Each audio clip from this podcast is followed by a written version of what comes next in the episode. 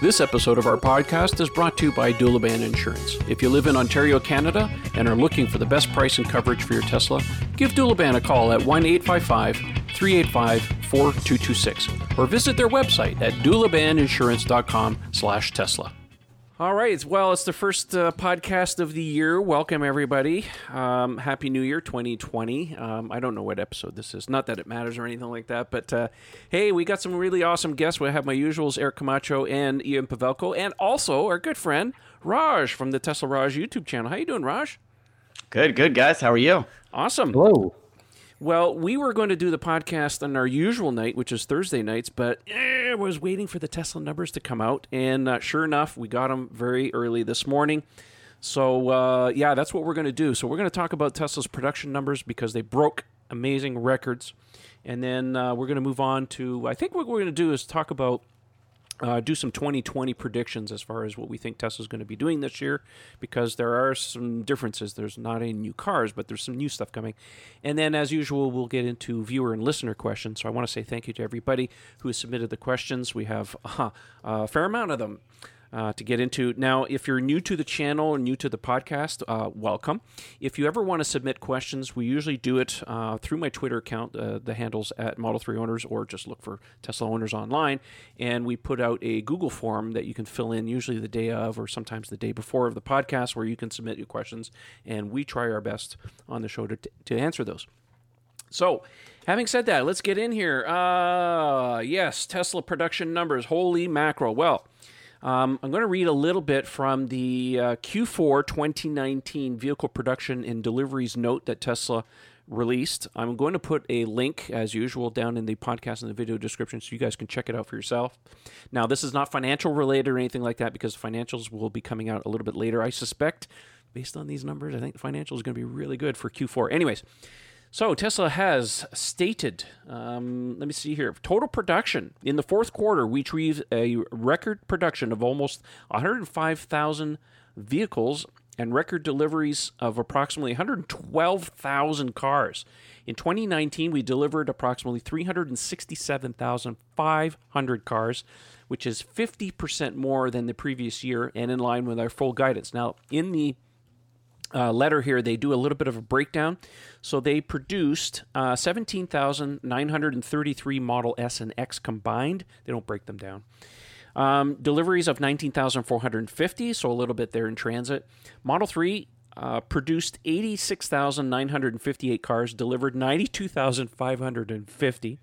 So grand totals, as usual, uh, well, total deliveries. That, that's what really matters at the end of the day because those are the ones that they can realize for profits. 112,000 cars. Now they also go on to say here that we continue to focus on expanding production in both the U.S. and our newly launched facility in Shanghai. That's Gigafactory Three. Despite breaking ground at Gigafactory less than 12 months ago, actually the anniversary is groundbreaking is in just a few days. So that's uh, January 7th, if I remember correctly. Um, so they've already produced just under 100, uh, 1,000 correction, 1,000 customer saleable cars and have begun deliveries. We also demonstrated production run rate capability of greater than 3,000 units per week, excluding local battery pack production, which began in late December. That sentence caught my eye because I always assumed, probably did for like the longest time, that the batteries were being shipped from Fremont or from the Gigafactory 1 in Reno, Nevada, Sparks to be exact to China, but it looks like they're producing battery packs now. Now, not cells, that's a big difference. So, anyways, that's kind of interesting. Now, just to put this in per- perspective, I pulled up the numbers for 2018 because they did say it's 50, uh, 50% growth. So, the same quarter of last year, uh, Tesla produced 25,161 S and X combined, and they delivered 27,550. So you can obviously see here that the numbers are definitely down on S and X. Now, again, we've talked this at length on the podcast. We're not too sure whether that's just people waiting for an update or it's just Model 3 cannibalization. Who knows? Anyways, Model 3, they produced uh, just under 62,000 cars. They delivered 63,150. So total is 245,240 cars. So, you know, do the math, 50% growth. Amazing numbers. Um, I think and we'll get into this a little bit later in the show. But we have some other cars coming. You know, Model Y is the big car coming out this year, 2020. Uh, a few other cars coming in the next calendar year in 2021. No mention of semi truck again. What's with, what's with that? I mean, I thought that was coming this year, but anyways, all right, guys, what are your thoughts? I mean, Raj, since you're the guest of honor, what do you think? I mean, I think I think the numbers were were awesome. Uh, I, I think it was kind of expected. We saw the the big push. Um, you know, I was I was there. I saw Fremont Factory and how crazy that was, and just the sheer number of people that were picking up. So it was definitely a um, a hard push towards the end. I think uh, Trevor, you and I were talking about you know even just looking at you know referrals that were made too. Like there was not a whole lot of deliveries it seems like from what i could see as far as like when i looked at referrals that were getting delivered. And so it almost kind of seems like tesla you know kind of paused and just produce produce produce as much as they could held it and then just went boom and just you know distributed it out everywhere. Um, so definitely not surprised there with the with the numbers and and the push towards um, the end and actually exceeding uh, goal. So um, yeah it's just just awesome, awesome stuff from uh, coming from them. I'm, I'm, glad you said that because it also want to segue into your experience because you helped out in the fourth quarter deliveries at the Fremont uh, facility, um, and of course we saw some of the tweets. Uh, you know that Elon eventually showed up, and um, was it was it John that was tweeting from from his account there, the um, the Silicon Valley Valley Owners Club yeah. there, where you were doing the orientations for for people? Yeah, yeah, okay. yeah. So um, yeah, we had just kind of, uh, you know, there were there were shifts divided out, and so, um, so, you know, some of us, there was an area in the lobby where a bunch of people were waiting. Um, there was also an area in the back where um, Tesla employees were just lined up as volunteers, where they were just delivering cars, um, and they weren't doing orientations, um, and so that was just something that was decided that they just didn't have time for to do the orientations with the with the amount of you know the volume of people that were there. So there was another line outside, um, and so you know one of us went around back and would just walk with Tesla employees as they were walking a customer to their car and just kind of took it over uh, from there and just asked them, "Do you have any questions?" And then, um, you know, I was kind of on the front where people are waiting in the lobby, and you know, some of them were waiting a couple hours. So it was just like make an announcement, "Hey guys, you know, if anyone's interested, we're doing Model 3 orientations. If you bought a Model 3 and you you know want to understand more about the car inside outside, come with us. Um, I was actually doing it inside the showroom, I and that. I think they yeah they were like, well, you know, this is looking a little crowded, and I was like, well.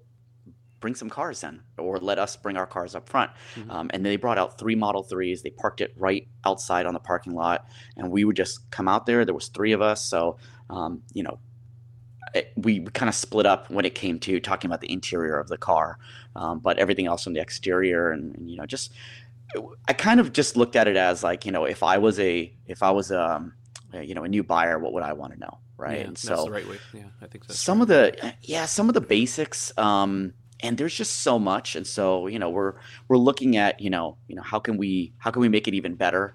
Um, but you know just talking about where's your tow hitch? Um, you know should, if your charging port ever gets stuck how do you remove it right? That little that little you know uh, pulley you know thing inside the trunk. no, no talk of um, ice or snow right? yeah. Right right. Um and just like you know hey there's no spare tire so you know using roadside assistance things like that. Um and so they, they it used up time. They got to know their vehicle and they were super appreciative of it. So i thought it was it was good. I'm curious to find out how many people from the let's just say the lobby situation, how many people actually followed you to to join in on that? Like percentage wise, or like, do you, or do you feel Man. like like most people are already kind of already familiar with the car? Or no, I would say, I would say out of the people that were in the lobby, we probably orient, oriented at least at least fifty percent. Oh, um, oh, wow. Because what would happen is is they would come out and they would come back in, and when I came back in for another, there were some people that didn't come out. Like the groups got smaller as as I did the orientations because some of the people had already gotten the orientation. They were still in the lobby. Yeah. Um, so.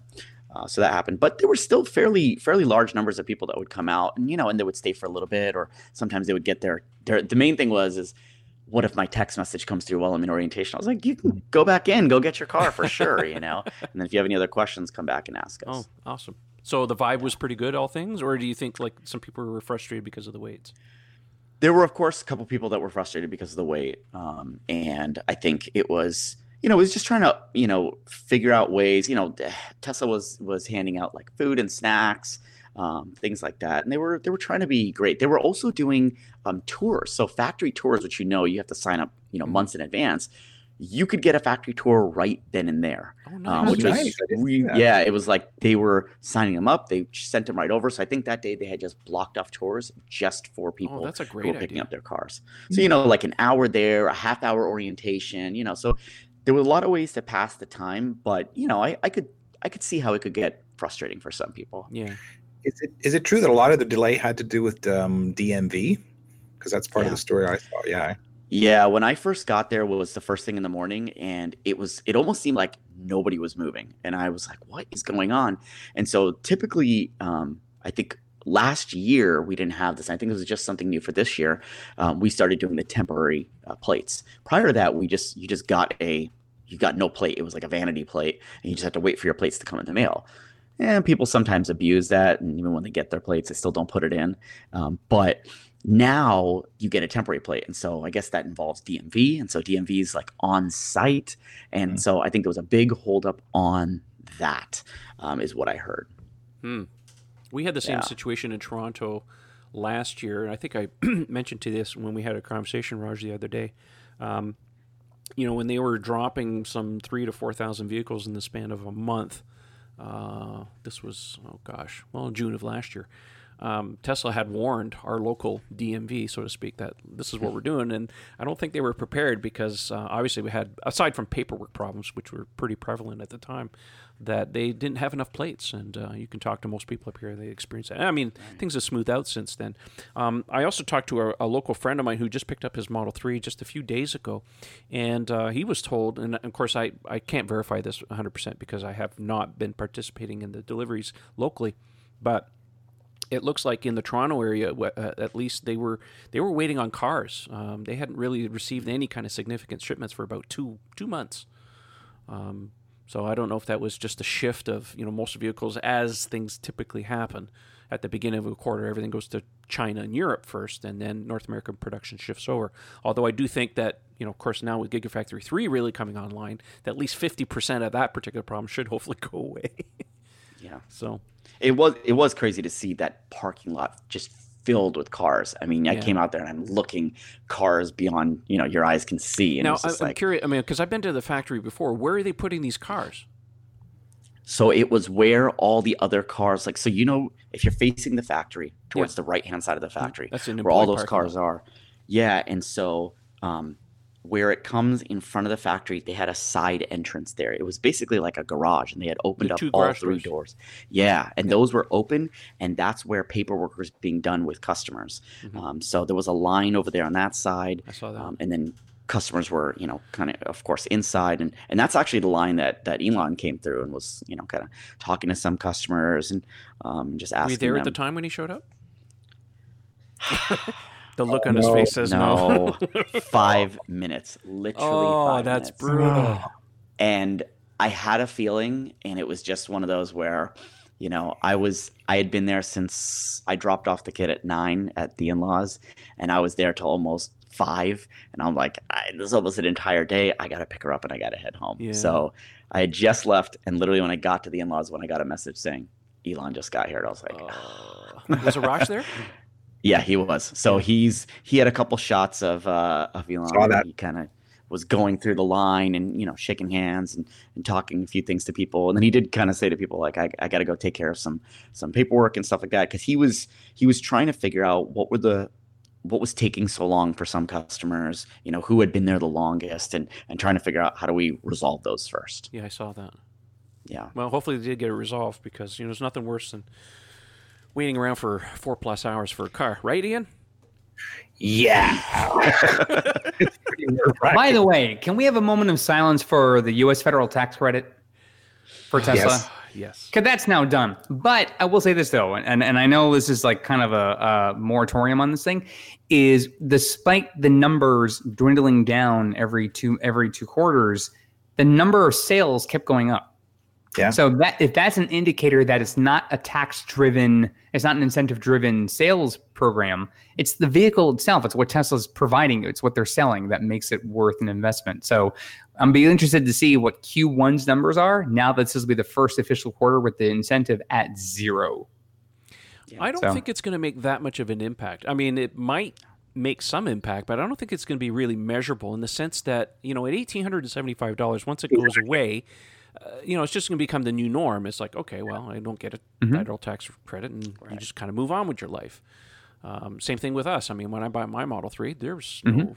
I mean, we have a federal incentive, but my car doesn't qualify for it. So it's just like, okay, Right. it is what it is, right? And there are still on. state incentives. Like I know where Raj is in California, there's still a state incentive for electric vehicles. But but yeah, now we we, we didn't really promote it much in the, the the last show at the end of December. And I'm like, all right, well that there goes the tax incentive. See you later. yeah. Now, here's a good question: Is every other time the tax credit has expired, Tesla has adjusted their numbers? Do you think that they'll adjust their numbers again? Maybe a thousand bucks off or something, just to? It's always been like a little like, hey, here's a little to compensate. Little That's true. That's true. They have done that in the past. Um, I, would hope put- I hope they don't because every time they change prices, people lose their gourd. Yeah. Yes. Uh, Yeah, I understand. Online, it's very much a bone of contention with a lot of people every time they change the prices. We get it. Um, for a while there, it was almost like on a weekly basis, which is just ridiculous. Um, I wouldn't put it past them for doing something. I mean, they just reduced the prices of the cars five hundred dollars because of the paint, right? They did do a paint adjustment price, so I wouldn't put it past them to do something. But again, I don't think I don't think it's a big deal this time, though. I mean, you went when you went from the full tax credit from you know uh, the seventy five hundred down to what was it thirty seven fifty. I mean, that's, That's a, a pretty big chunk of change. You had to incentivize people. You know, when they went to eighteen hundred, uh, I think there was a slight adjustment. Maybe that's around the time where the paint things and all that stuff they, they tweaked a little bit. But now going from eighteen hundred to zero, I mean, that's kind of like almost a rounding error in the price of the Mhm. car. I don't think it's going to have any effect at all, and I don't think they're going to touch the pricing. By the way, Mm-hmm. we should mention, um, you know, Teslas want to change prices occasionally, and uh, don't be surprised if uh, FSD keeps going up in price. I mean, we just had a price increase, so uh, brace yourselves if you're uh, teetering on the edge of like, well, do I get FSD or not? If it's a, it's if it's of importance to you. Uh, our recommendation is always to buy it right then and there with the car because you can bundle in with your loan. Because trust me, trying to come up with that, whatever it is, after the fact of, um, you know, that's that's that can be pretty painful. Uh, you know, pull it out of your money. So roll it into your car loan if you can, if that's of interest to you. You know, it's funny because I was just driving my car there the other day, and I was just thinking about that situation. You know, with uh, with autopilot and the fact that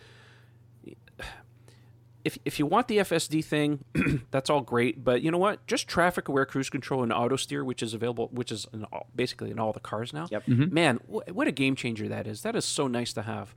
Um, you know, the other stuff is gravy. It's nice to have and stuff. But, um, anyways, I just think that that was, I mean, as painful as that change was back in March, early March, um, that was the right move, I think, all- all- in all honesty, to include that.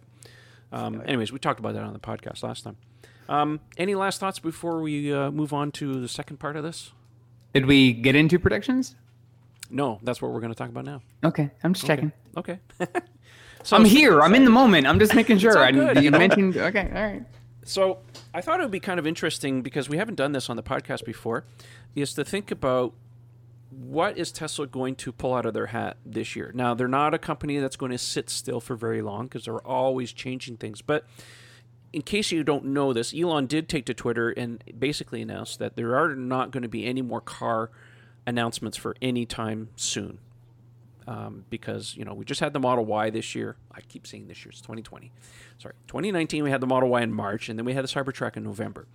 Um, so they are not planning on announcing any other cars. Now, it's not to say that they won't have delivery events like they had for the Model 3. They could have a delivery event for the Model Y. Um, Semi truck, probably not, even though that may or may not come into production later this year, because that's not really consumer grade product and stuff. Um, so I, I want to take a, a little time here and just kind of talk a bit about what predictions um, we expect, given the fact that we're not going to see any cars, but there are going to be some technology um, announcements. And the first one I think we should talk about is the Battery Investor Day. Um, now, last year they had the Autonomy Investor Day. That was held uh, the weekend of Easter weekend. That was back in April of this year. And Um, I thought it was very interesting. If you if you missed that, uh, check uh, Tesla's YouTube channel. Um, it's fascinating to watch. I mean, yes, it started about an hour and a half late, but uh, uh, still fascinating in any in any shape, way, or form. Um, I think this year, uh, based on what he did say, they I think they said earlier this year, like sometime in the spring. Uh, I'm going to put it at April again.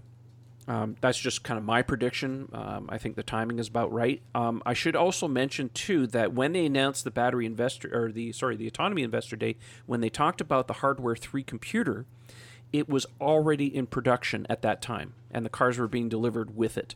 So, if they're going to talk about this fabled one million mile battery, which is of course on everybody's tongue, um, I'm going to say that that battery is if if they do announce it, let's say in April it's already in production in the cars because the last thing you want to do is announce a battery like that and have your sales tank because everybody's waiting on on you know oh when should I buy? No, the trick is you can buy it today and it's already in the cars. That's kind of my prediction. What are your thoughts? One million miles. I, I, don't know about that, but I'll tell you on the subject of batteries, the thing that kind of blew my mind is um, just around the time we went to air on the last show, um, a guy I've been following now religiously, and if you're not, you should, is Green the Only on yes. Twitter. Um, at Green the Only is the hashtag, and the tech that comes out of this feed is incredible. And one of the cool things that he was able to decode in the config file for Model 3 was the possibility that there's going to be a 100 kilowatt pack on Model 3. So is this new battery technology? Because think about it. How do you, you know, like the platform is pretty maxed out. There's really no room to put more battery in this yes. car. Yeah, physically. This is a chemistry thing. Exactly. So you, there's got to be a density improvement somewhere coming, and I'm, I'm thinking that could be tied. It could explain why that's that's in this config list now. Now, when we're going to get it, I don't know. Is it for real? That's the other thing too. This is just him speculating. But if you read the feed, which was from December 20th, uh, it's pretty compelling because all the other configs are there and they're they're pretty accurate. You know, so it's one of those things of like when they do announce it, you can put you know you put all the pieces together and goes, oh well, all the evidence was there, right? Right. Um, I think part of this is also going to tie in with a Model S and X. Of course, we know that the Plaid powertrain is coming sometime later in September, um, later in the summer. So I think it's going to tie in all there. I don't think the Plaid powertrain is going to be motors only. I think uh, you know Elon did confirm that they are going to put a bigger battery in these cars. I think personally, um, I'm going to put my money on the fabled interior refresh at all in the same thing. This whole thing is going to drop all at once. You're going to get the new interior, which basically consists of a new dashboard and new center console. It's not much more than that. Um, a new battery pack, very likely with 2170 cells.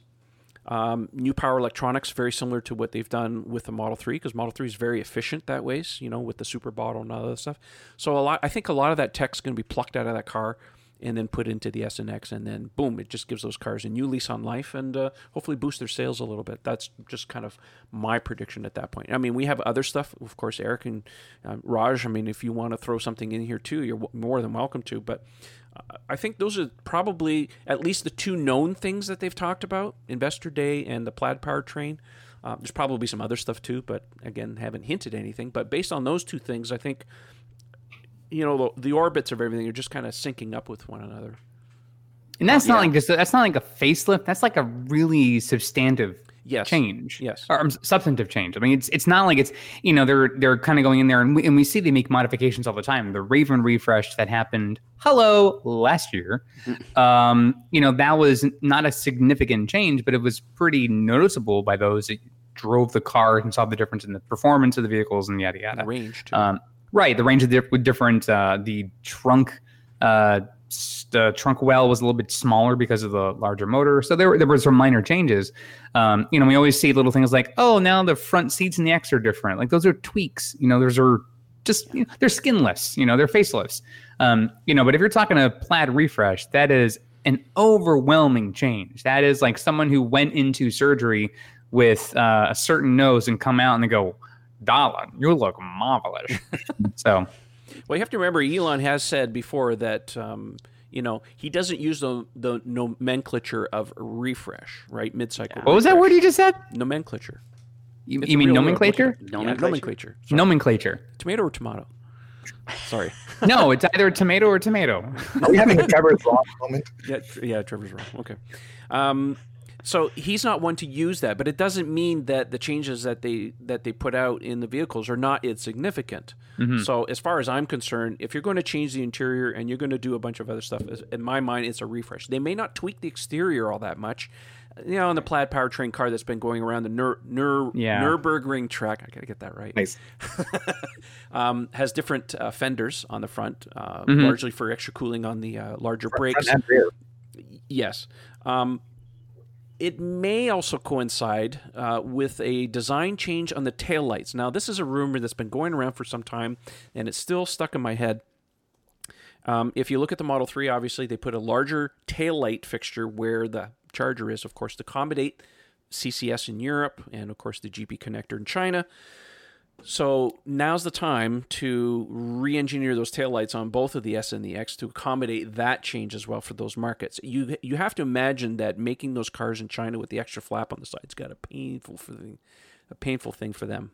Um, I can imagine that that's that's very bothersome for them.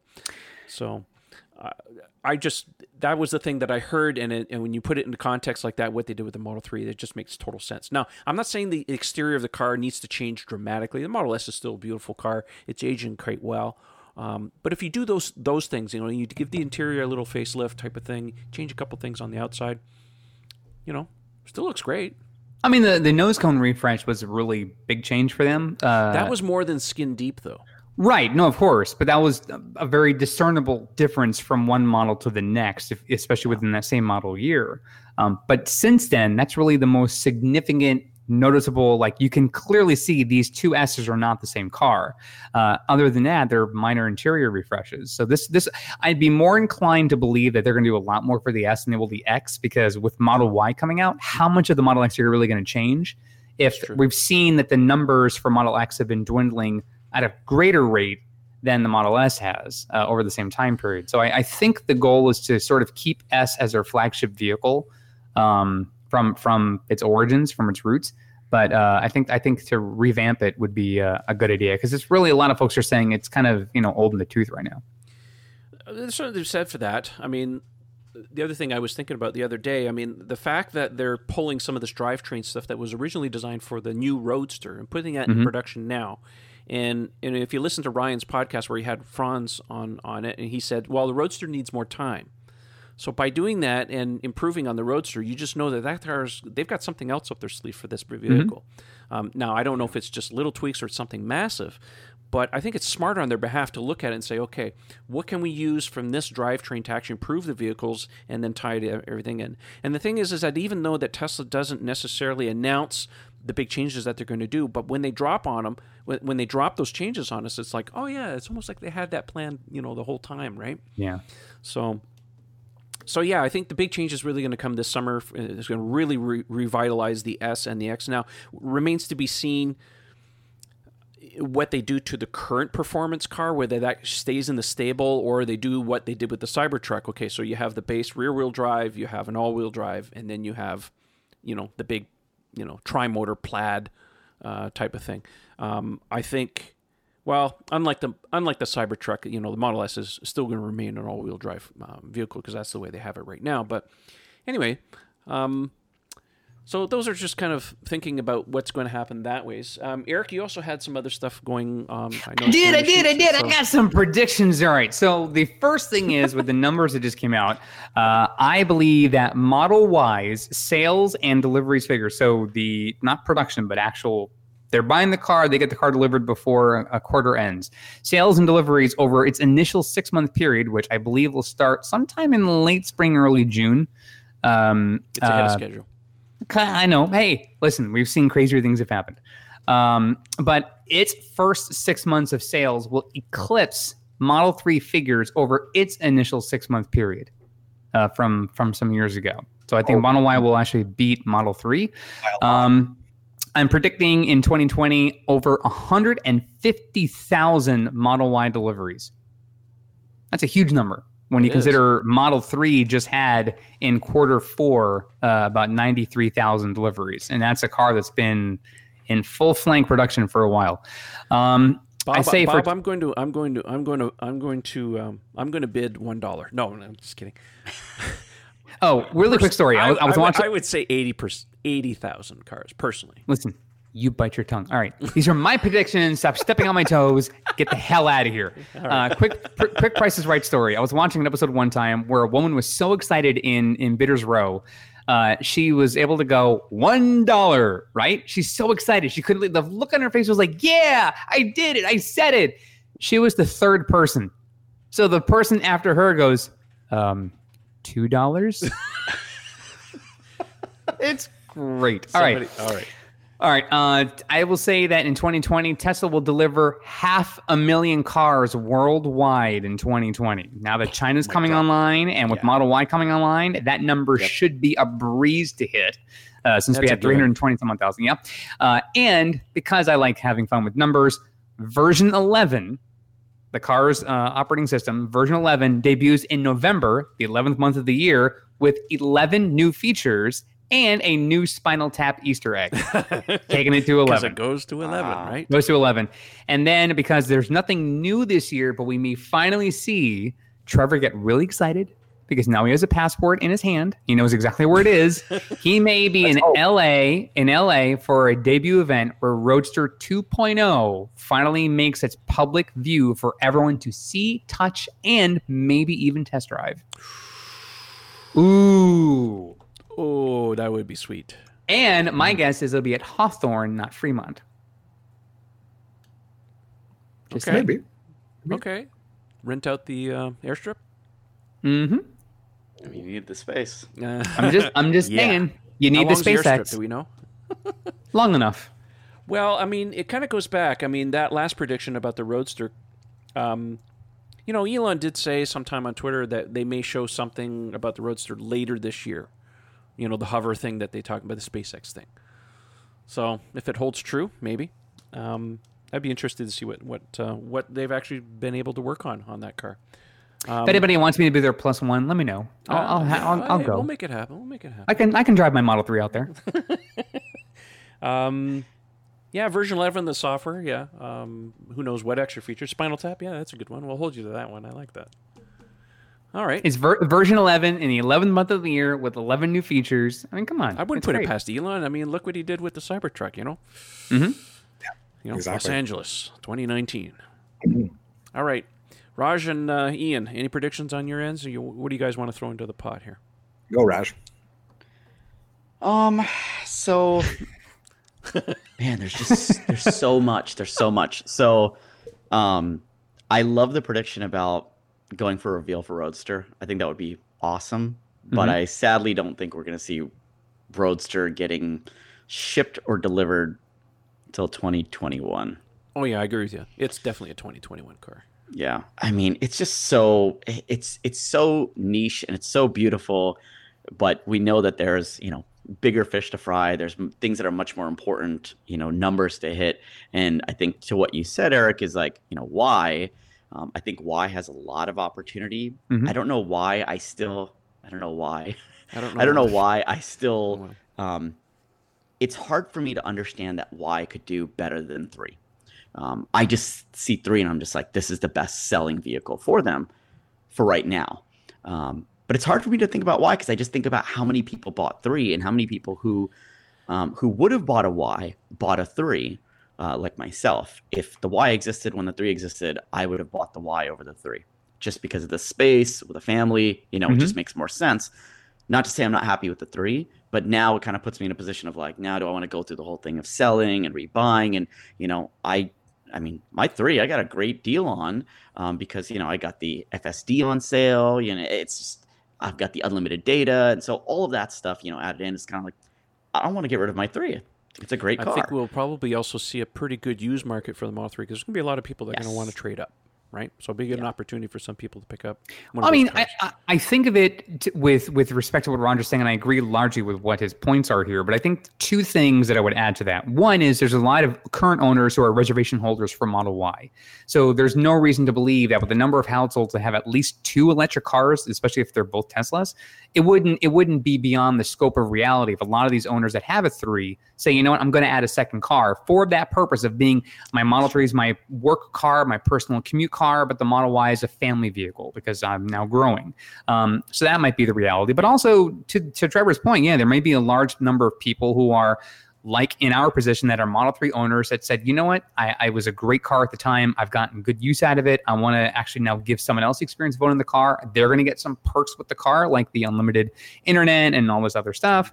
But you know what? Let me. I, ideally, the Model Y is the step up for what's what's natural in the in the progression of Tesla ownership. So, I think both those things can coexist. How much of that plays out in 2020, to Raj's point, we'll have to wait and see. But I think there might be a lot of people who might still stick with their Model 3 and just add the Model Y. But we'll we'll see how that how that turns Yeah, out. Yeah, I think I think I think actually both of those were actually really good points. I think the Mhm. second one or the the first one that you said about getting this as your second car and completing your all electric household, that's very true. If I had a three right now and we were due for a second car and we had the money to spend, we I I mean, it's like why not? The three Yeah. is the gateway drug, right? It was the cheaper entry level vehicle. You know, you got in. The Y is basically just a bigger three. You feel completely comfortable stepping into a Y if you already have a three as being, hey, the three is the you know the commuter car and the Y is the weekend family car. I think when you put it into that context, now I can believe what you said. Is that oh yeah, why will Yeah, will do Wire is going to well. explode this year. I mean, even though it wasn't a big, a great big reveal, and you know Mhm. people talked about it and stuff, but it, everything went real quiet.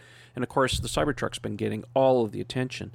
So Model Y is a real sleeper until it really hits the roads. Then you watch, it's just going to explode. Wait till it hits showrooms and people actually can see it, touch it, sit in it. That's going to be the game Right. changer. I'll, I'll Yeah. tell you right now, that thing is going to be beyond anyone's wildest imagination. I mean, Mhm. Elon himself said conservatively, this thing is going to sell one 1.5 times Model 3 numbers. I have no trouble believing and that. And I or have to say, the pre-production candidates that we've been seeing driving around look phenomenal. Amazing. The finish on them are really good. Did you see the Yeah. white one? I forget who Mhm. it was. Somebody was driving around, saw the white one parked there. I was looking at that. And I'm like, man, does that ever look good?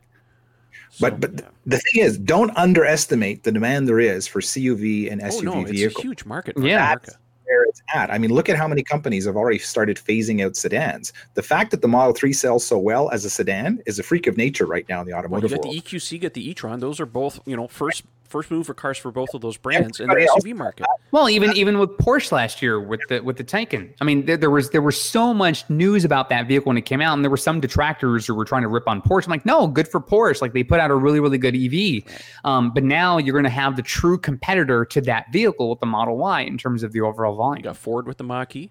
Yeah, It's the hot segment still in North America, unless buying habits change overnight, which they don't probably not, unless we see yeah, crazy I mean- fuel prices. But we we have to you know we work with the OEMs. I mean, I see their forecasts for the next two years. I know where this is going, and it ain't sedans. I mean, the Y is going Mhm. to kill. yeah. Unfortunately, to the detriment of the three, it will eat into it, it'll cannibalize. I think North American production of A little three. but but you know what? I- China you think Tesla cares? It's another sale for them. They don't care which one you buy. It's just another sale for them. And, and, and let's be clear, with China coming online and adding another 3,000 cars a week, even if they lose 1,000 or 1,500 in North America, the overall volume of three is going to continue to climb. Mhm. And adoption rates of EVs are going to continue to climb as well. The market's just going to get bigger and bigger. And never underestimate this, the butts in the seats phenomenon. The more people that drive this car, the more neighbors that go for you know a drive in it and go, "Wow, I got to get me one of these." I that's- also I also think it's the price point, right? The Model 3, to Yes, Raj's yeah. point, it's it's that car that you can kind of get into. You, you can see yourself with your budget saying, I can get into that car. That's a realistic, it's not only is an electric car, but it's also a Tesla I can see myself getting into. Now you have the Model Y, which is fractionally more expensive than the Model 3, not even close to what the Model S and X are at entry levels.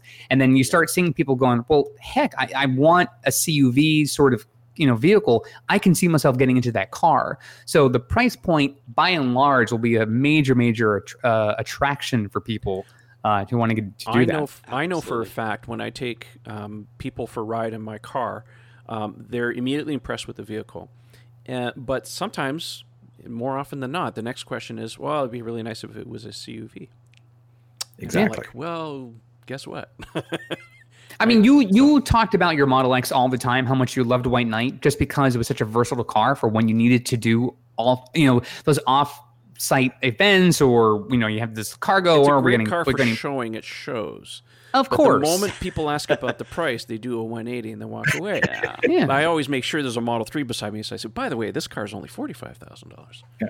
Right? Yeah. You know, I I mean- mean, even even if I didn't have a family and you know whatnot, I think I would still choose the Y over the three. And maybe that's an American thing that like you know we like a little bit bigger, America. but like it just like you said, right? It's it's a little bit it's more versatile, and for that fraction of a price more, it's not Mhm. significantly more. Where you're like, eh, I'm already stretching this much. Let me stretch a little bit more and get a vehicle that I can fit more into. I I've stipulated this in the show a number of times. To me, the Model 3 is the perfect passenger car in North America.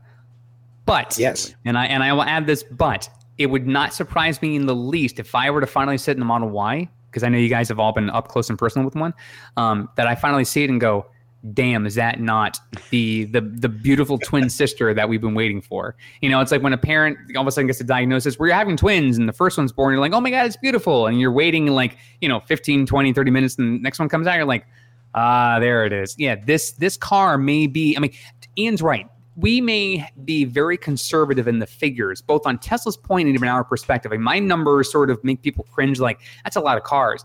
I honestly think that's how great this vehicle is going to be. This may be, we thought the Model 3 was a game changer in the market, not just for Tesla, but just in the automotive industry altogether. The Model Y is going to blow people's numbers away. It would not surprise me if the figures are great for this car if we see the stock hit 600. in the 500 I'm for sure. telling you, it's not, it's not that crazy. Yeah no because it's it's it's it's to your point it's not not everyone is expecting this this is Yeah. this is bigger than the spanish inquisition no well, one how many expects the car- folks, how many people thought the Model 3 would not be what it is today? yeah yeah They weren't, no, they weren't sure it'd even make it to production. exactly well, they hang mo- on hold on to your hat up. and Yeah. remember, the car's not in full production yet, and Battery Investor Day is not here yet. So they may have some extra little things up their sleeve um, to make the car even better. I mean, Elon does say, whatever we show, we will be better when the production car comes out. So, you know, ludicrous mode yes, we've been asking about. Well, imagine, imagine if with that battery pack, that car long term can hit 600 miles in a recharge. Well, Okay. um, Good. well, if you talk about the Roadster, it wouldn't surprise me to get 700 miles easily. I Yeah. mean, once they get the new battery tech in there. I mean, would they advertise 620 now? Mhm. Yeah, 700. Not not not out of the question, I don't think. But um, yeah, it's just like anything else. I mean, the cars will improve over time. Speaking of which, does anybody have any thoughts about uh, any updates to the Model 3? I mean, anything significant or not, other than possibly a battery pack? Hmm. How about a Other new, than how about a new color? ludicrous mode How about a A new new color? No. They've, That was- they've been wor- they alienated so many people reducing their color palette. I'm not. They're not going to all of a sudden just go. we got an, we got put it- this. Um, when I say amazing new color, salmon. I'm not saying I'm not saying adding a color. How about like maybe changing up the blue or or that roadster red? Oh, that roadster Yeah. red would be nice. I don't know. I don't know. The Well, here's only the thing I question. think Would- about. Would they Yeah, even go intro- would they introduce a new interior color, like S and X? Oh, Not on the three. I don't. No, not on the three. Keep it black. Keep it white. That works great. well, Roger's yeah, keep it black, keep great. it white. What is maybe make the headliner black, please? Oh yeah. I know. God's sakes. I'm Ooh, actually gonna make. here's it. a great one. This will make Trevor so happy. No piano black. No, no shiny, scratched, put glossy. Yeah. I put Oh, money I- on that. I could see them doing that at some point. A- Another thing from Green the Only's feed is apparently there's going to be a different type of tint to the glass, to the roof. There's going to be some other roof coating. There's two different codes apparently now that appear in the config. Oh, interesting. Yeah. So what what's that going to be? I mean, you know, is it going to be darker, lighter, a different color? Like what is what is it? Well, it's, mean? it's funny. I had um, one of the guys. I don't know if I, I don't know if he was a referral or if I if I met him during orientation, but he messaged me. He's like, "Hey, I just picked mine up, and um, I woke up this morning and there was you know dew on my car, and I was expecting to see the rainbow, and I Oh, didn't yeah. see it. And I I know you have the rainbow, so." Did something change? And I was like, Oh, "Yeah, you know, it used to be full rainbow, then it went half rainbow, and now it's no rainbow." And he's like, "Oh, he's like, is that something that I can change after, you know, Oh. or is that at the factory?" I'm like, "No, it's it's whatever the UV coating that they're adding. It's something different about They've it." Change the formulation. Yeah. Yeah, I was like, it just doesn't have. It's still does the same thing, but it just doesn't have the rainbow. So I had a customer "Ah, ask me one time, uh, "Can I get one without the glass?"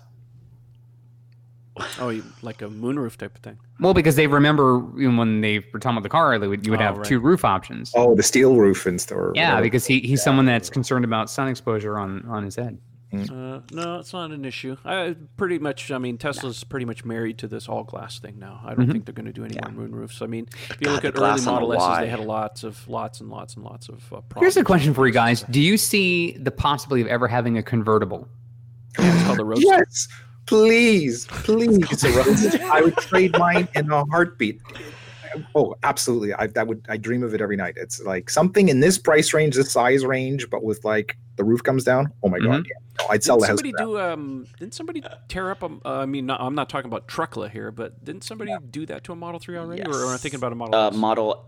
I think I've seen pictures of a Model S. Yeah, that yeah, has so Model it. S has been done. I, I was just thinking whether Model Three had been done. I'm amazed no one has because I, I I was at the point of wanting to wander around like some of the car dealerships here and start measuring like S5 roofs and things like that to figure out okay maybe about a C class convertible something in that size range has got to have the right size because obviously mm-hmm. that would be the toughest part right would be finding like an actual whole roof mechanism that would be the right size you wouldn't want to make one from scratch it would- you'd lose your mind but the rest of it's all doable. I mean if you can make Truckla you can make a convertible Model 3 I mean you know I it would especially the we know that the chassis is so over engineered if you watch the Munro show where he talks about like how they built the bottom of the thing is basically an armored personnel carrier chassis i don't think losing that upper rigidity is such a big deal as it would be on a lot of other cars Oh, speaking of which, did you guys see that picture of the? I think it was in China, whatever that SUV that kind of was in an accident on on, on a Model Three. Oh yeah, on top of the Model Three. right. Yeah. And the glass was intact and stuff. I mean, yeah, it was cracked, So but it, sitting on top of it yeah yeah, it just shows you how strong that roof is. I mean, I get Mhm. people ask me all the time, "What about the glass and the safety?" I said,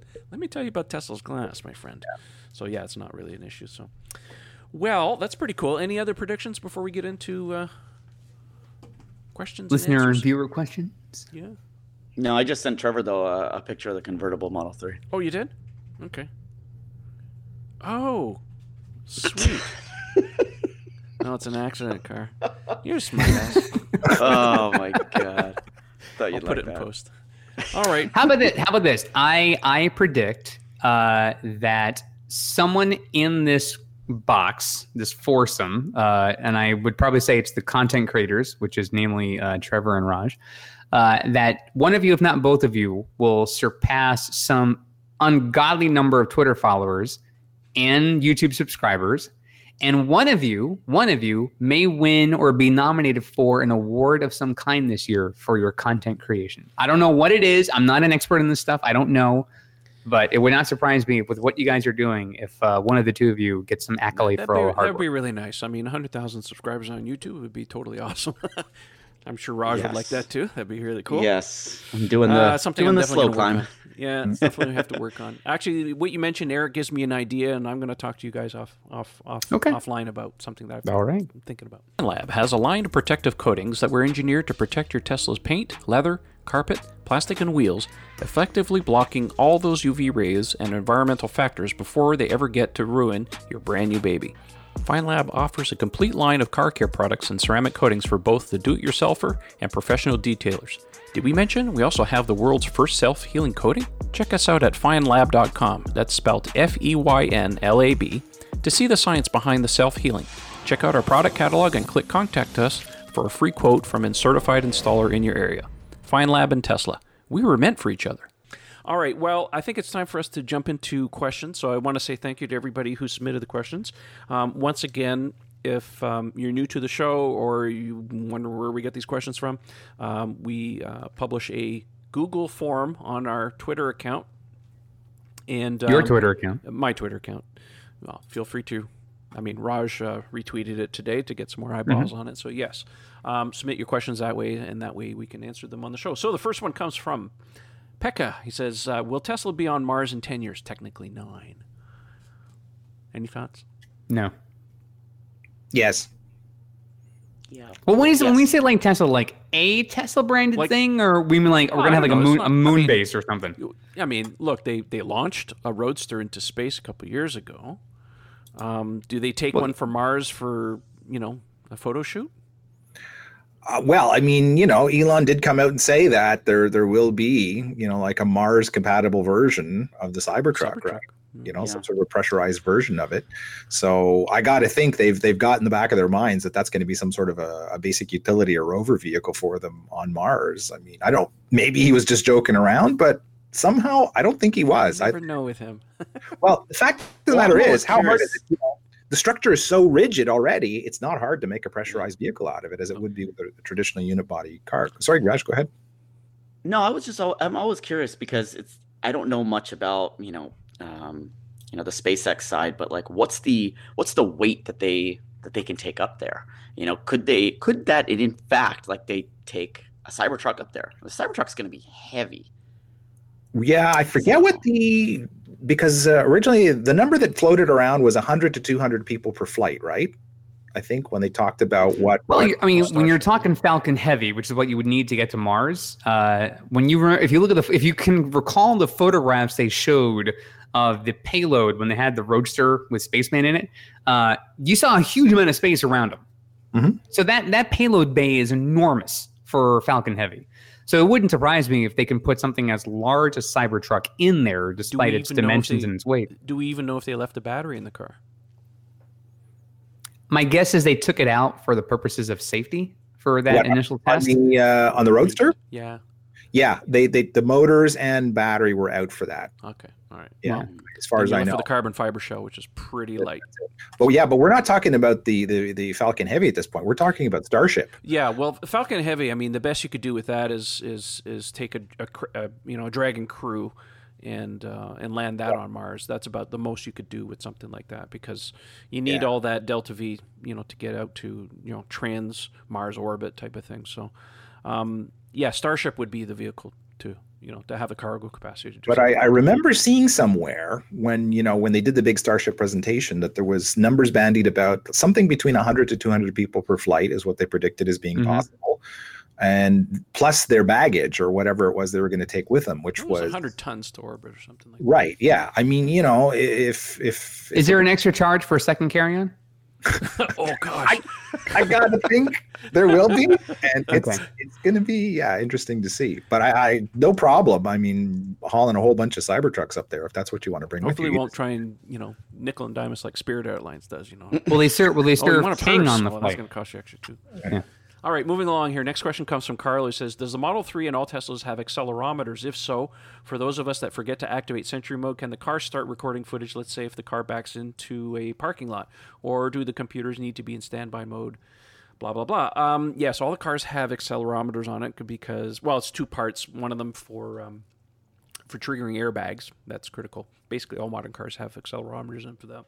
Um, I th- as far as your question is concerned for the recording the footage, well, Sentry Mode is basically activated as soon as you put the car into park, um, unless you have it turned off, and then you have to press the button to to turn it on. So, um, um, yeah, that's, Well, it, it, it should, right? I mean, to me, the, the best demonstration I've seen so far was remember when they did the little Cookie Monster video where he's banging on the glass? Mm-hmm. Yeah. And it, it, will you know, it set it off. So there's definitely some sort of a shock detector. I don't know if it's independent of the car's accelerometers because there's, there's the ones for the stability control, which are quite sensitive. I don't know if they're repurposed for Sentry mode as well. They could be. They're, you know, they, uh, I they wouldn't put it past Tesla to do something like that. Yeah, I wonder what it is because I know when when I first first tested Sentry mode, I rocked the heck out of the car and the alarm still didn't go off. It only went off when I banged on the glass. So I'm wondering if that's is that I don't know what's picking that up. If it's maybe just a a vib- vibration sensor. well, um, yeah.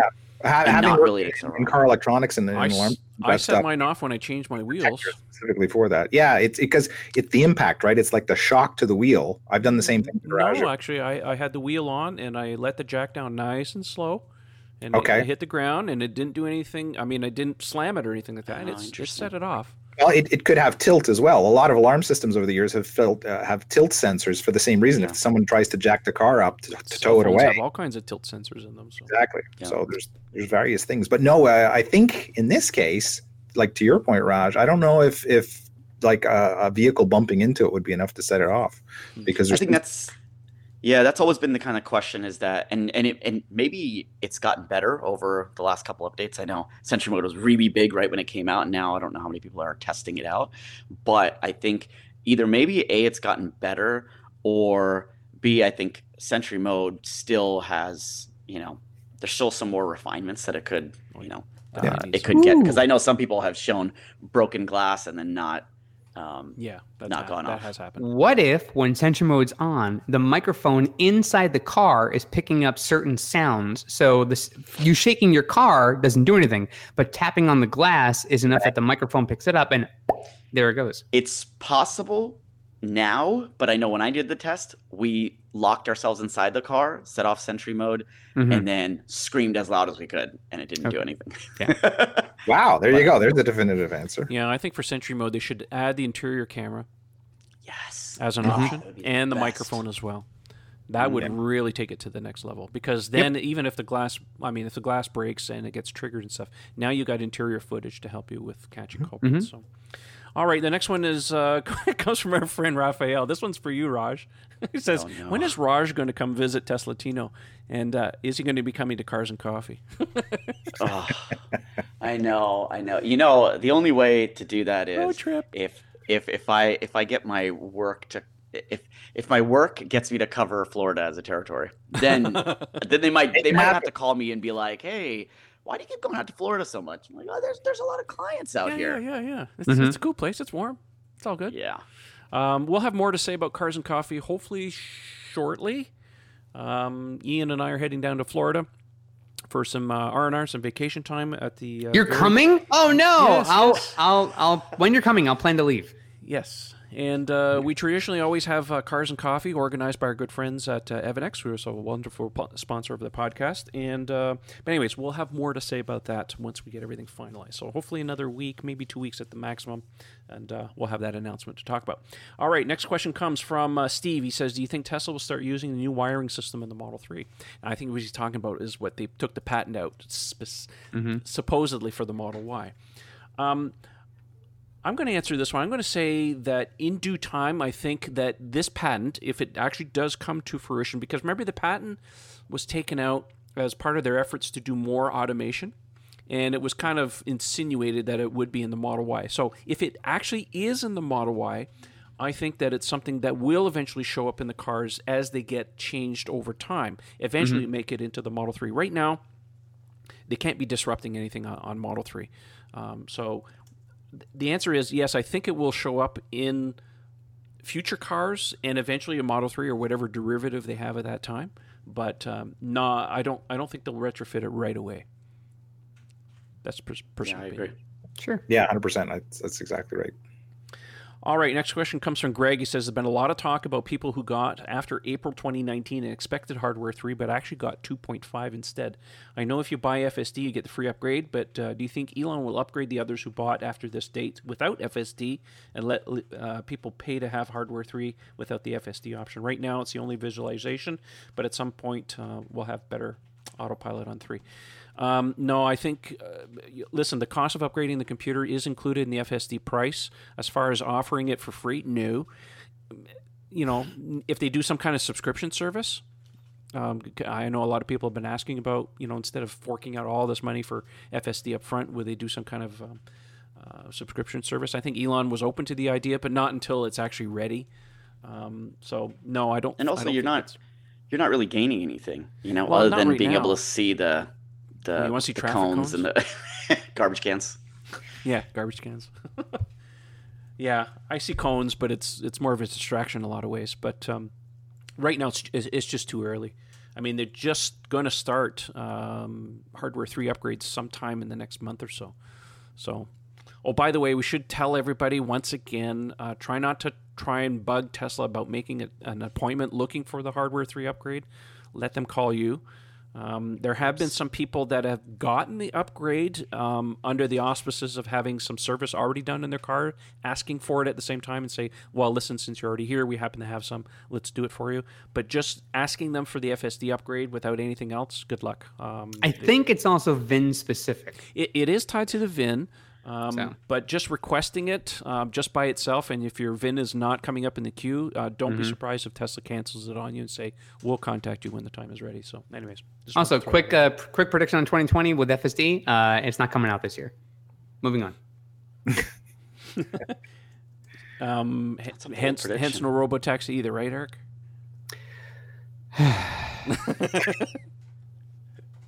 I challenge you on that one, Eric. I think it'll. I think it'll come out this year. I, I just don't see regulatory approval coming out this soon. If, te- if Tesla if Okay, Tesla's the go, only if if Tesla's the only name in the game, it's not going to happen. You need you need Well- more than just Tesla data to do that.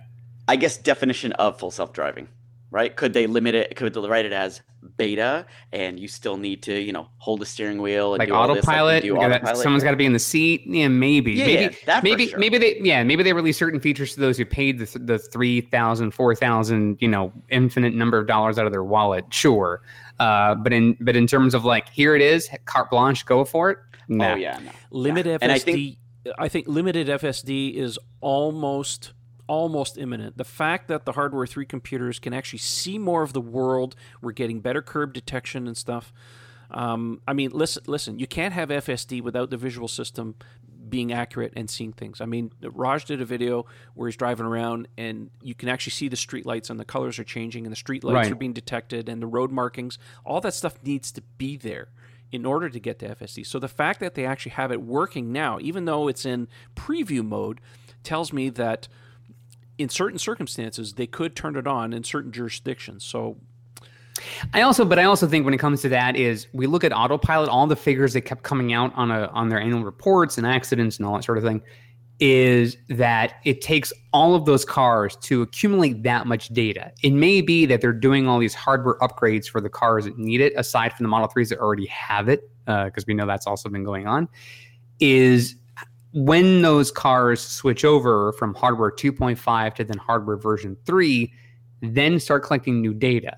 Is it going to be a, like how many cars do they have to have with that with that hardware in it before they then have enough data to then make another release? Because mind you, we had version nine had some cool features, but then version ten, like I, I still think there's going to be a, a you need a lot more cars and a lot more real world data before you can really say we're ready for this. Like Oh, just no, because you're cha- just because you're changing the hardware now doesn't mean it's actually it's ready to. well, to that's why the they're not in a rush to be changing it because it, Yeah. it- you know the the advantages of it. There's no advantage to, to Pace it. You just got to pace it. You know, a lot of people want traffic cones, but at the end of the day, what what does it do for you, right?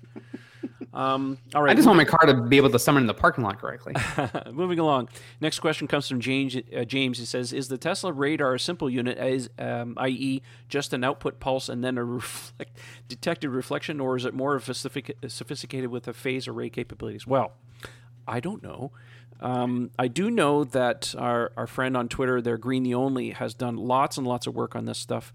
Um, and going back to what Elon had said, I think it was probably a couple years ago, that um, Tesla has figured out a way to use the front facing radar to spray a bit of a point cloud and use that as part of their detection. And if you look at Green the Only's videos once in a while, he does show not only the bounding boxes of what the AI sees, but actually little points and stuff that come up from what the radar sees. So, as far as which is which, I couldn't tell you.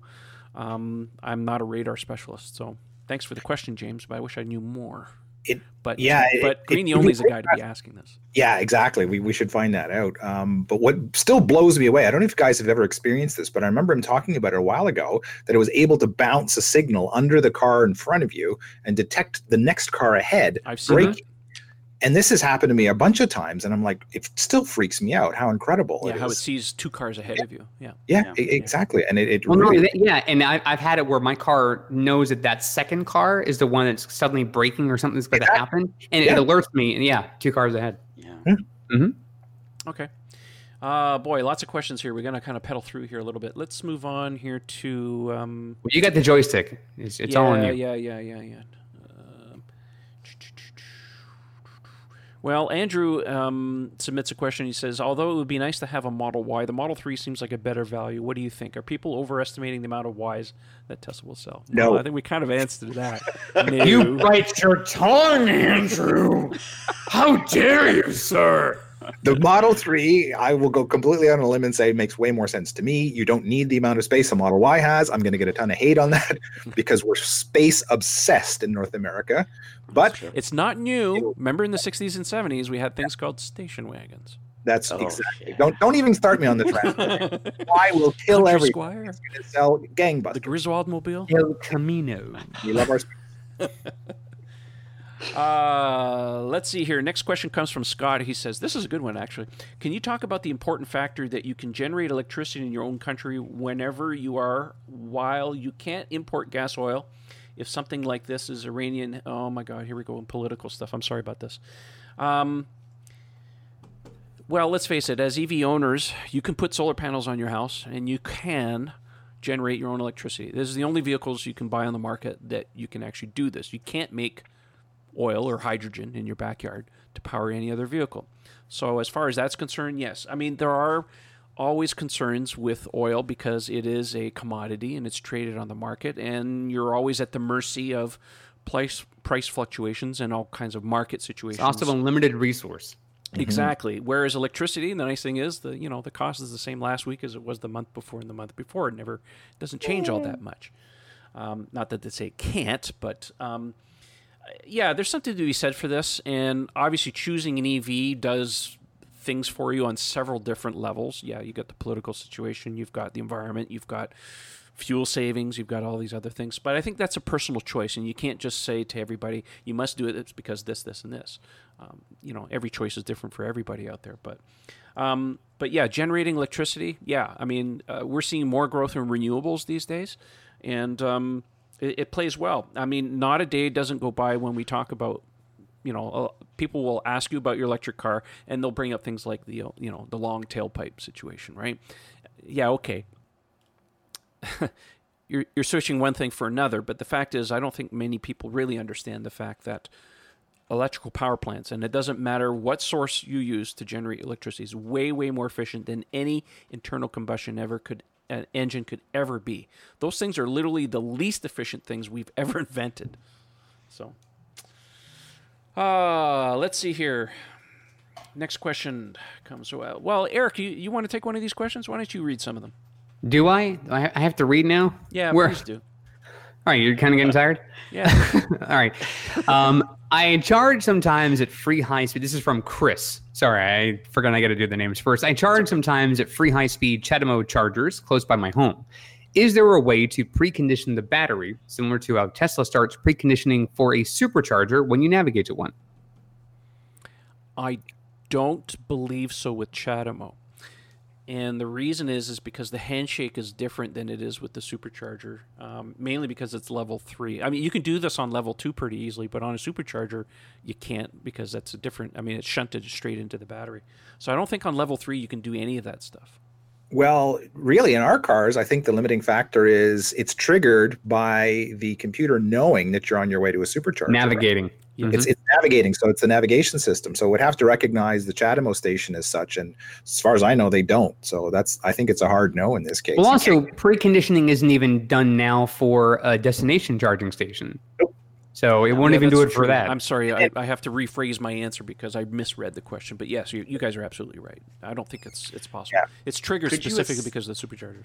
Yeah. Could you essentially navigate to a supercharger but not drive there? Yes. So that your car is Oh yeah, that's a- actually a tip that I give a lot of people. Raj with the hack. That's not bad. No, no, that's that. No, it's. it's I'm glad you mentioned. it. Um, I have told people to do that. If you're in the winter months and things are a little bit cold, even though if your destination is not a supercharger, you can get your regen back a little bit faster by picking a supercharger because it'll precondition.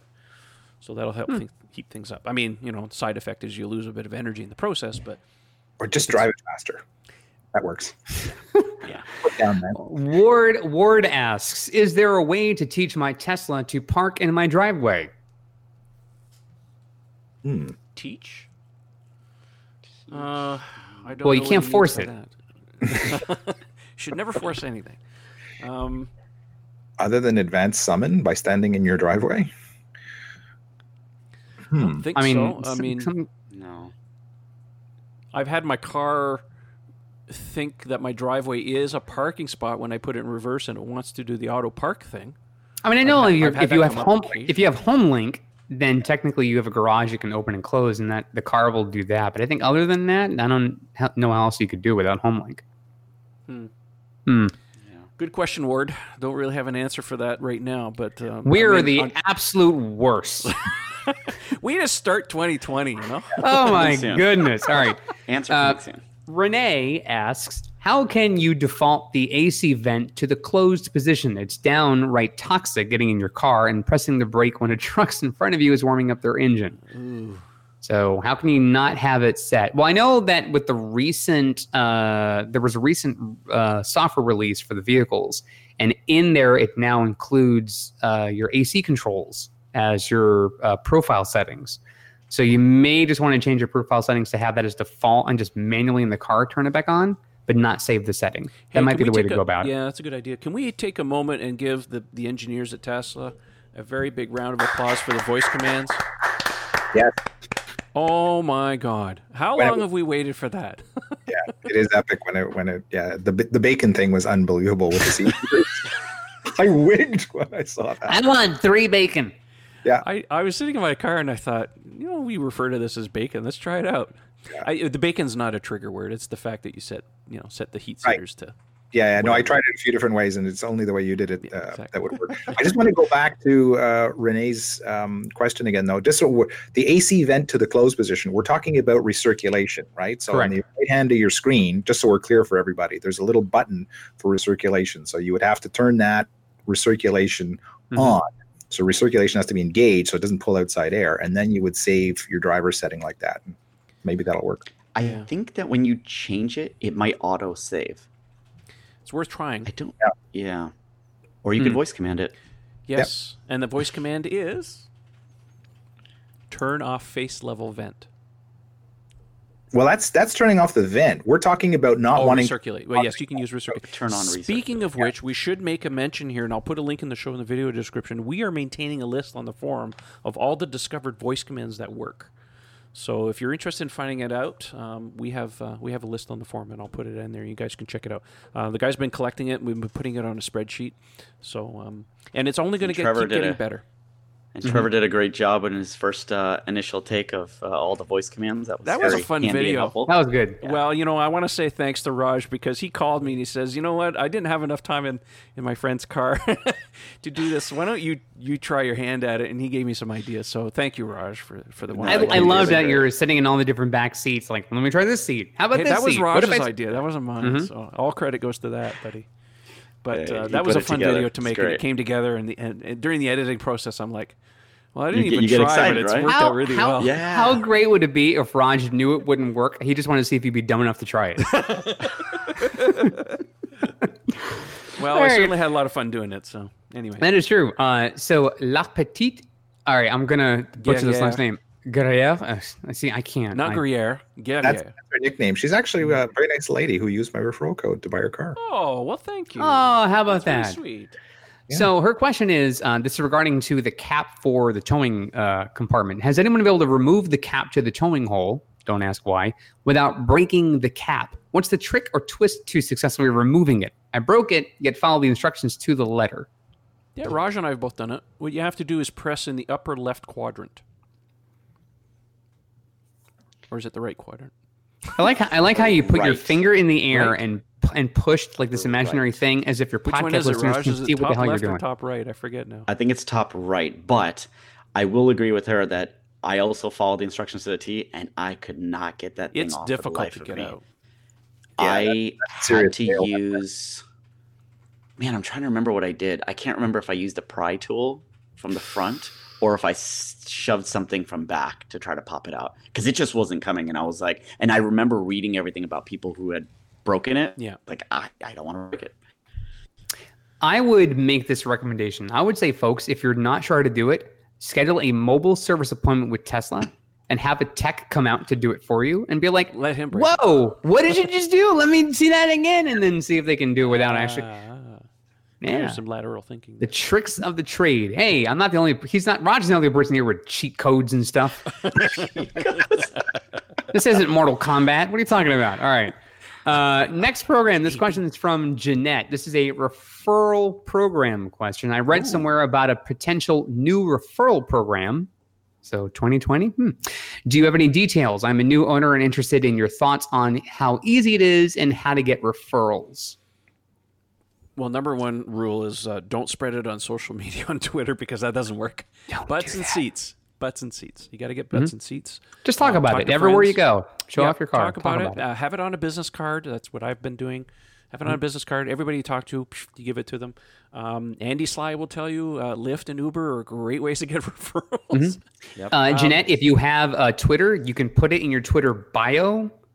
Um, Or that's is a good spot. Tesla That's- frowning on that, isn't they? They? Or is it you? No, I'm sorry. You can tweet. You can tweet about it. You just can't keep it on your bio all the time. I'm sorry. I reversed that. You can you can I tweet about it. enforce that though. Do they really enforce that? Because I see a lot of people still doing it. Mm, I don't. Earl. I don't I don't think Earl, they looking at you. enforce it, but I, I think it's just it's kind of over it's just more of like a respect thing that hey, I'm not gonna do it. The Well, last the- thing you want is like you win or or they come and they like, yeah, you don't qualify because we see it Right. in your bio or something like Mm. that. I can, I can imagine someone going, "I have 11 followers. What are you talking about?" I don't. I don't think they were really going to say anything about it right now because it's not like the prior program where it got really out of hand with Oh, all yeah. the prizes and stuff. Right now, it's you know it's a bit of supercharging and stuff. So I, I don't think it's that big of a deal if you want to put it in your profile or your handle or something like that.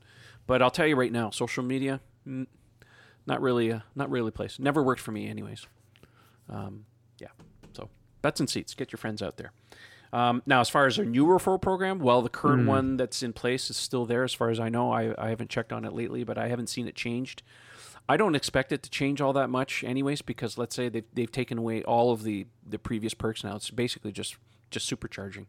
So, I mean, On the chance to win uh, a Y or Roadster. that's true. Oh, by the way, we should mention that uh, I know every every time that's brought up, everybody asks, "Well, when are the winners going to be announced?" Mm, that is a I good don't know. question. Are, have they publicly Maybe said they already gonna have? publi- make that public, or is that still a privacy thing? Is this like Publishers Clearinghouse? You may have already won. I wouldn't. I, you know what? You know what? Somebody, I'll say it's this, like the lottery have question. If I if I were to win the lottery, I wouldn't tell a soul. Here's what I think what they Yeah. would do, and this just makes sense. Let's say they do a reveal, or not a a reveal, a delivery event for the Model Y. And the initial batch of winners, they get invited. Not all expenses paid because Tesla doesn't do that. Yeah. Right? And then they And bring they them drive away with their car. Yeah, exactly. Eh. Nice little perk. It would be. They could do it Oprah style, and you win a Model Y, and you win. You a get a Model Model Y. You get a Model Y. Y. So, you know, tell them they're coming, and then just you know do it Oprah style. All right, last question, Eric. What do you think? I mean, we we've we've beaten this to a dead horse, but why not? Let's go for it. Um, Sam asks, I have an RWD long range Model 3. I was supposed to have 325 miles of range from a software update months ago, oh and my car would get that for a couple of months. I no longer see that. Will I ever see 325? Tesla advertises 322 on the dual motor on the design studio. okay. I'm leaving. I will. I will. shit, yes. I I will. I will. Not I a will say- podcast goes by when we don't get a question of some kind. All right, of. Sam, let me throw this out there. So I recently got my car down to about 3% SOC, state of charge, and figured let me charge up to close to 90% to see what the number is. And I went from showing percentage on my display to showing mileage. And I can tell you oh, it still isn't fixed, right? So the number is never going to go back. Um, there was a software update uh, some weeks ago, and I say some weeks ago, was in probably late fall last year, where due to recent um, concerns about fire hazards, there are a few, and I really mean a few cars that had had fires with the battery packs. Um, Tesla made a software change uh, that they spread across the entire fleet to lower the top number so that it doesn't run the risk of having some heat issue or something with your batteries and that sort of thing. So every Tesla had their their top number and the mileage drop a little bit. So my car originally came with 310. It at some point had like 318, 319, and then I have not come close to that figure since then. Trevor and I will tell you if you set your uh, display to show percentage and not mileage, you're you're never gonna know. You're totally fine. And if you don't- if you don't-. And if you don't drive hundreds of miles a day, you're not making a long road trip. It's not that big a deal. You won't even really notice it. I, I think it's important to also remember to mention to people that uh, this is not a battery degradation thing. So don't Correct. think that your battery's degraded. It's just a change in the Tesla algorithm that they've been playing with a little bit that Mhm. changes the way the display is. And I, you know, uh, I've said it before. I'm a very big proponent of uh, switching the car to percentage mode and treating it like a cell phone Mhm. or a regular gasoline car. Most gasoline cars have a gauge that's full, half, or empty and treat it like that. And drive also- your car until you hit about twenty percent, then start thinking about charging. And these are EPA estimates. They always were from the very beginning. estimate. The the 310 was never an actual figure that Tesla says you're gonna get 310 in your car. They were just estimates. How you I mean, Ian will tell you how you drive your car always affects your mileage. If you're someone who predominantly drives highway speeds, you're never hitting 310 on a long range Model 3. You're I think part of the problem, and I've Right. said this before here, is that Tesla ships the cars by default set to miles or kilometers instead of percentage. And if, Mm-hmm. if they just s- switch the car to percentage right off the bat, I think it would s I would cure a lot of those problems for a lot of people. It would. True that. But but they market the Model 3 as standard range, long range. So you have to attach some kind of number to But that. I will say this though, Sam, your car is not worth less because you have eight less miles on it.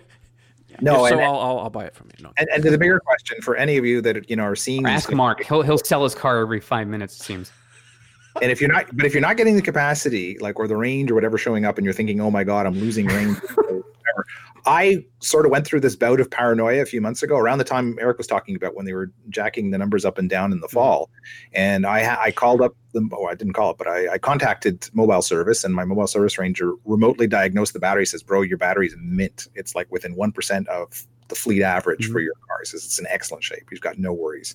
So, and and sure enough, if my stats app was going up and down at the same time, and here I am in the middle of winter, and it's climbing back up again. So, I don't know what it does. get to A Florida. long explanation, of like how weird the BMS system is on this car, how sophisticated it is, and if you do these little short trips, it messes it up. And he says, just drive the car and enjoy it. He says, and it's The, true the- enough. the moral of the story is don't don't Try not to worry overthink it. Don't overthink it. Let the Tesla engineers have spent a lot of time, many years on this. They know what they're doing. They're experts. Uh, don't worry about it too much. But again, set it to percentage and forget about it. Yes. All right. Well, that brings us to the end of the show. Raj, since you're our guest of honor tonight, what would you like to plug? Obviously, your YouTube channel. Make sure you subscribe to Tesla Raj. Yeah, just uh, Tesla Raj on YouTube, Tesla underscore Raj on Twitter. You know, Twitter for the short, quick updates, and, and YouTube for uh, informative, entertaining videos. I guess. Yeah. Yes, and and delivery specialist extraordinaire. Yes. Yes. Oh, that's that's actually. I'd probably promote that as as as more. If anyone's looking at buying a Tesla.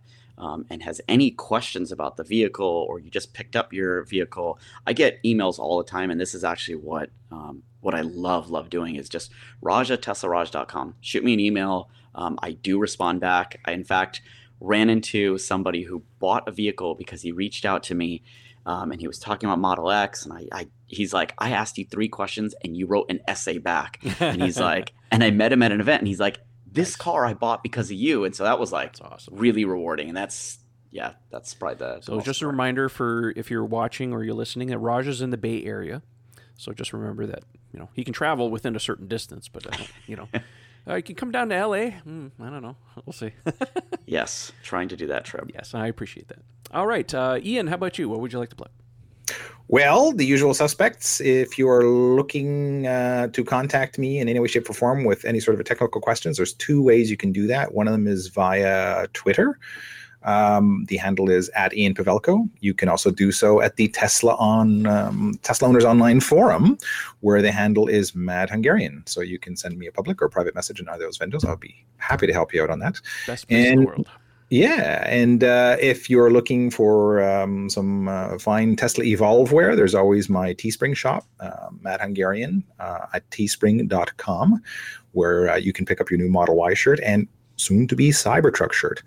Now, I will, in case anyone who's watching notices the fact that I'm wearing a Cybertruck shirt, I wish, I wish dearly that this had been my idea. I thought it was brilliant, but this is a Christmas gift I got from my beloved from um, Blipshift, which is one of the world's coolest automotive T-shirt sites, and they it was only limited edition, so sadly, it's already expired. What does your shirt say so that people know what it says? Yes, if you if you can't see it, it's it's the Cybertruck in profile with a little bit of smashed glass and a ray of light going through it, which is broken to the prism spectrum, which is exactly done with the right font and everything as the Dark Side of the Moon Pink Floyd album, and it says the shard side of the moon.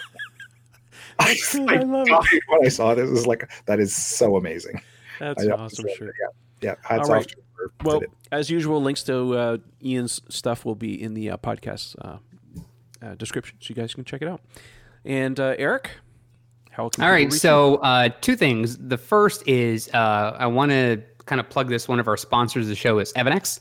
Uh, there's an awesome code for our listeners. If you want to save $5 on any order at evannex.com, you can enter the code high five at checkout. That's H I G H and the number five.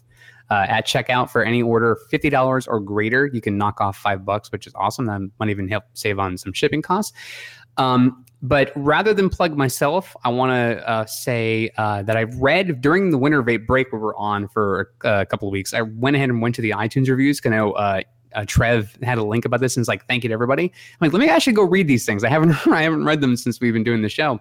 And uh, for all the feedback we get, positive, negative, criticism, critiques, whatever, uh, we appreciate it. You know, rating our show, you know, what seems like the average of what four and a half stars out of five is amazing. So thank you for that. But even if you gave us one star because you hate my rants or because you didn't like Ian's plugging of his shirts or you don't like the sound of Michael's voice, whatever it is, um, thank you for listening to our show. And if you continue to listen, great. If you don't, we'd love to have you back. We're gonna we're gonna do some great things this year. Um, but I also want to take the chance to say that the three gentlemen that I'm with on the show and all of the guests we had last year make the show as great as it is. Um, I am a smart person by nature, but these three men are intelligent beyond measure. Uh, I, they make me sound smarter than I actually am. I'm kind of an actual buffoon, really. Um, but if there's any questions you have about these cars, these three guys know so much. Ian is honestly knows more about wheels than I think the inventor of a wheel, which is amazing. Uh, Trevor knows so much about cars and all kinds of stuff. And Raj is just, if you want to know what a great teacher looks like, believe me, you you don't actually see it until you see them do their work. And Raj's work is just uh, the work of miracles. So give these guys a follow. All the social media stuff, all of the things you can. Don't stalk them in real life because that's illegal. Uh, but but seriously, these these guys are amazing. And you know what? I think uh, I want to say uh, happy new model year since we have a Model Y coming out. So there you go, everybody. Enjoy the show. Nice. Excellent. Well, I guess that leaves me. I uh, want to say thank you to everybody tonight, of course, for joining in, and all of you listeners and uh, watchers out there. We publish this both uh, on um, on our RSS feed, so you can get it in your podcast player. Uh, we also publish it on our YouTube channel. That's Tesla Owners Online. You can look for that, and we have some 65, 66 other episodes and stuff you can go back and listen to. And uh, if you want to follow me, I'm very active on Twitter. The handle's Model Three Owners, the at symbol, or you can just search for Tesla Owners Online. That's me. And uh, check out our forum at TeslaOwnersOnline.com, the best place for discussing all Tesla stuff. It's a very friendly forum. It's really well organized. We have some mm-hmm. awesome sponsors on there. Speaking of which, I want to say a big thank you to the guys at Dulaban Insurance, Feynlab Ceramic Coatings, and the guys at EVANNEX for sponsoring our show. We really appreciate all of that. And uh, as Eric said, if you like the show, hey, head on over to iTunes and give us a thumbs up or tell us what you think, whatever. Every little bit helps. And with that, we will let you go and we will talk to you again next week with hopefully some even more exciting Tesla news. Thanks for watching, guys. See you later. Bonne année, tout le monde. What he said.